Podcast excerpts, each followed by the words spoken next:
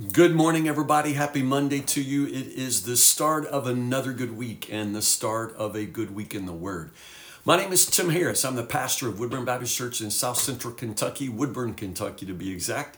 Uh, if you're joining me by way of Facebook uh, Live, uh, YouTube Live, or uh, a podcast later, if you're watching me later, live later, I don't care. I love the fact that you would uh, just choose to partner with me in this verse by verse journey through the Word of God. We're in the middle of the book, well, not the middle, we're in chapter 8 of Proverbs today, taking some time just to go uh, verse by verse, chapter by chapter in Proverbs. We're not going to finish Proverbs straight through. We kind of use Proverbs to bounce in and out of because it doesn't really tell one story and it's kind of easy to bounce in and out of it. We do that uh, to give us some break in between some of the longer more dense books in the Bible. So, you with me? I'm glad that you're with me. Proverbs chapter 8, I hope you read ahead. Let's talk about it. Proverbs chapter 8, uh, I, don't know how it strikes you when you read it, but in terms of uh, theological debate and discourse and biblical studies, Proverbs chapter 8 is, con- is considered to be one of the most uh, exciting, one of the most difficult, and in some ways, increasingly, one of the most controversial chapters in the whole book of Proverbs. I, I know, I know some of you are like, what? You know, but it is. Um, uh, simply because of the way that woman wisdom is portrayed here in chapter 8, and especially in verses 22 and following when it talks about her relationship to Yahweh, to, to the Creator. So, so let's, let's walk through it. Um, I, I can sort of divide it into several big sections. The first little section is just verses 1 to 3, and, and this is uh, you know just the, the, the third person, you know, listen as wisdom calls out. Hear as understanding raises her voice. You know, just sort of the, the introduction to the chapter, so, so to speak. Um, by the gates at the entrance of the town, on the road leading in, she cries aloud. Again, obviously, once more, she's beside the path, but also everywhere. Wisdom is everywhere. Uh, so, what are we talking about? What is wisdom? We've already defined wisdom in the in the more general strict sense as uh, uh, the ability to make good decisions. You know, it's not just knowledge, it's more the ability to make good decisions. It's, it's a way to walk in, a path to walk in. But but here in chapter 8 specifically, wisdom is, is, is personified, in other words, spoken of in, as if she were a person and, and a woman.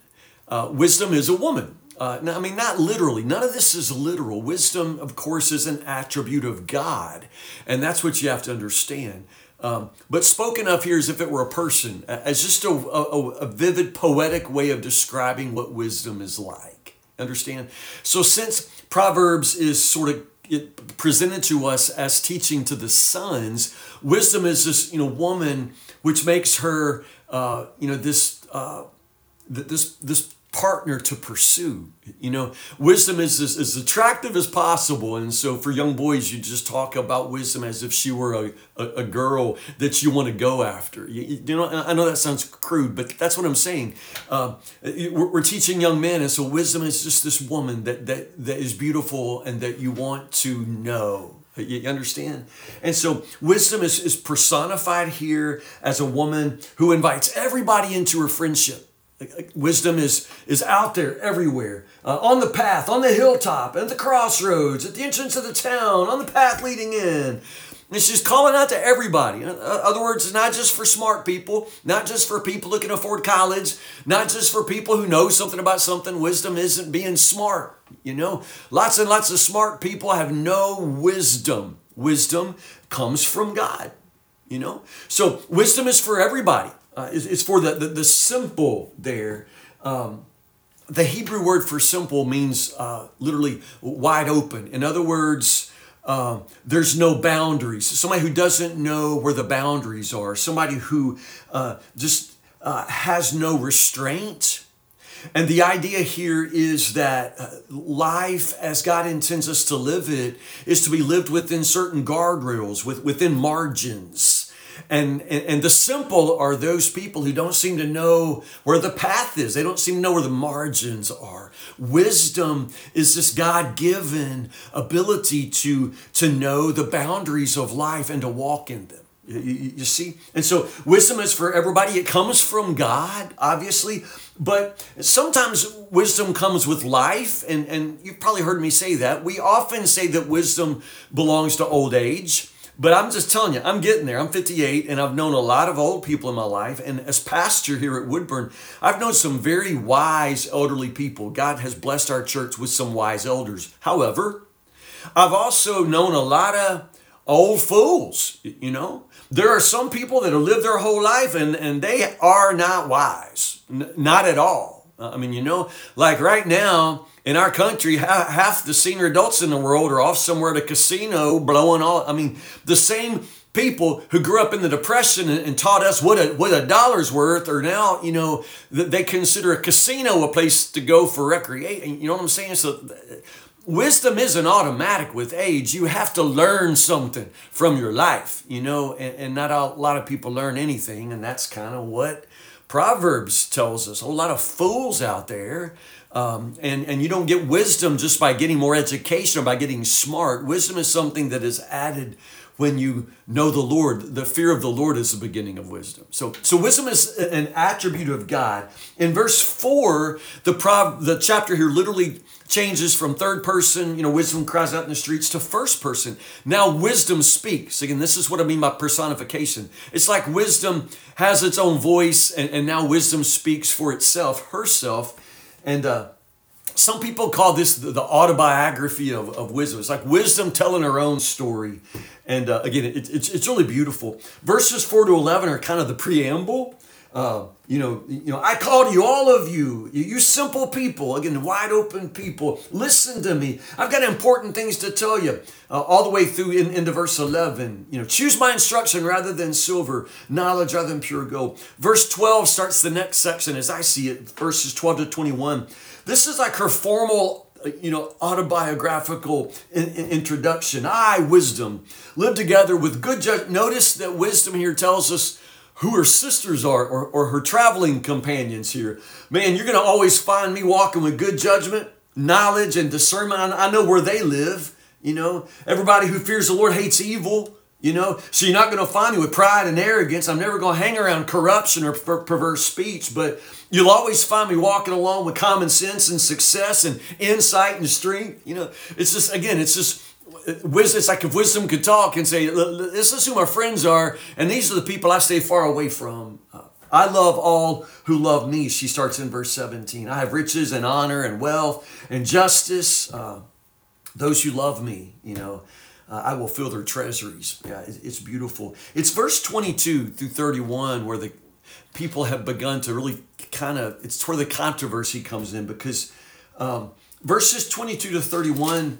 Um, describes wisdom in a lot of the same ways that Jesus is described in the New Testament as being the firstborn of all creation, you know, as being, you know, the one, you know, present with God at, at creation. And and honestly, many of these very phrases you'll find describing Christ, so in Colossians or, or, or in other places. Um, uh, and so people either want to take that too far or don't know what how to take it at, at all. Uh, there's a whole branch of, of, of, feminist theologians, you know, feminist scholars who want to make woman wisdom almost like a, a, a, way of talking about God Himself, you know, like the deity, as if God uh, were, um, you know, feminine or, or, or, God, you know, somehow woman wisdom her, herself. And I, I really think that's to take this you know section of proverbs way further than it's intended to again wisdom is just an attribute of god and, and the fact that poetically wisdom can be personified even in female terms, it, it, it, it, doesn't mean that God, you know, we should take God in literal terms as female. You know, that, that, that to me is, is just to reduce God, you know, as if we could describe God in human terms. Male and female are human categories. God is spirit and beyond those categories. So it doesn't help anything to try to assign, you know, female gender to God. That uh, again is just unnecessary. So the point here is that wisdom is fundamental in, creation. You know how, like you say, you know, you know, something as old as the hills. You know, in other words, man, wisdom is in the very fabric of creation. It's not something that we're developing as we go, doesn't evolve. No, wisdom you know, is an attribute of God, which means it, it was with God. It is, you know, in the fabric of everything that God makes. You know, it's just talking about how wisdom is, is eternal. It doesn't change.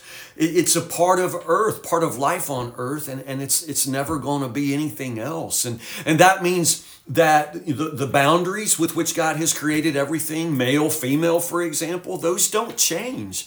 No matter how many pronouns you want to claim for yourself, God created male and female, and those categories don't change, you know? And God created us sexually to live within certain boundaries of marriage, and that's not going to change. It doesn't matter how much you want to express your own individuality, your own individuality is not going to change wisdom. You understand what I'm saying? So it's just this whole idea that before there was water and mountains and fields, God's wisdom, the boundaries of creation were already set in place. So then this last section, verses 32 to 36, goes back to addressing the children. So, my children, my sons, listen to me. All who follow my ways, the ways of wisdom, are, are joyful. Listen to my instruction. Be wise. Don't ignore it. Whoever finds me finds life and receives favor from the Lord. But those who miss me injure themselves. All who hate me love death. Uh, you know, in other words, you're not going to get smarter than God. You're not going to somehow discover some new way of being in the world, you know, that defies the wisdom that's as old as the hills, you know. Wisdom, once more, is just an attribute of God. And for that reason, it, it is unchanging. God's wisdom is unchanging. And, uh, you think you're going to blaze your own trail, express yourself in some new way, uh, walk your own path. You know, Proverbs just tells you uh, you're just going to uh, miss everything that God intends in this life and injure yourself. Those who hate wisdom eventually uh, walk straight into death, condemnation. You see that? Wow. Uh, so anyway, that that's why chapter eight, man. It's uh, it, in some ways it's a it's it's a ticking bomb there for those who want to defy the boundaries with which God has made everything. Uh, it won't be changing what God has established. Um, anyway, I, I, I, love it. Uh, Proverbs chapter 9 for tomorrow. Proverbs chapter 9, it's not too long, verses 1 to 18. So I'll see you here in the morning, 10 o'clock, Lord willing. Uh, so read ahead and to stay in the Word. Uh, have a good Monday. It's my day off. I'll see you at Meijer's if you're a shopper today. And uh, anyway, I'll see you in the morning, Lord willing. Love you guys so much. Have a good day.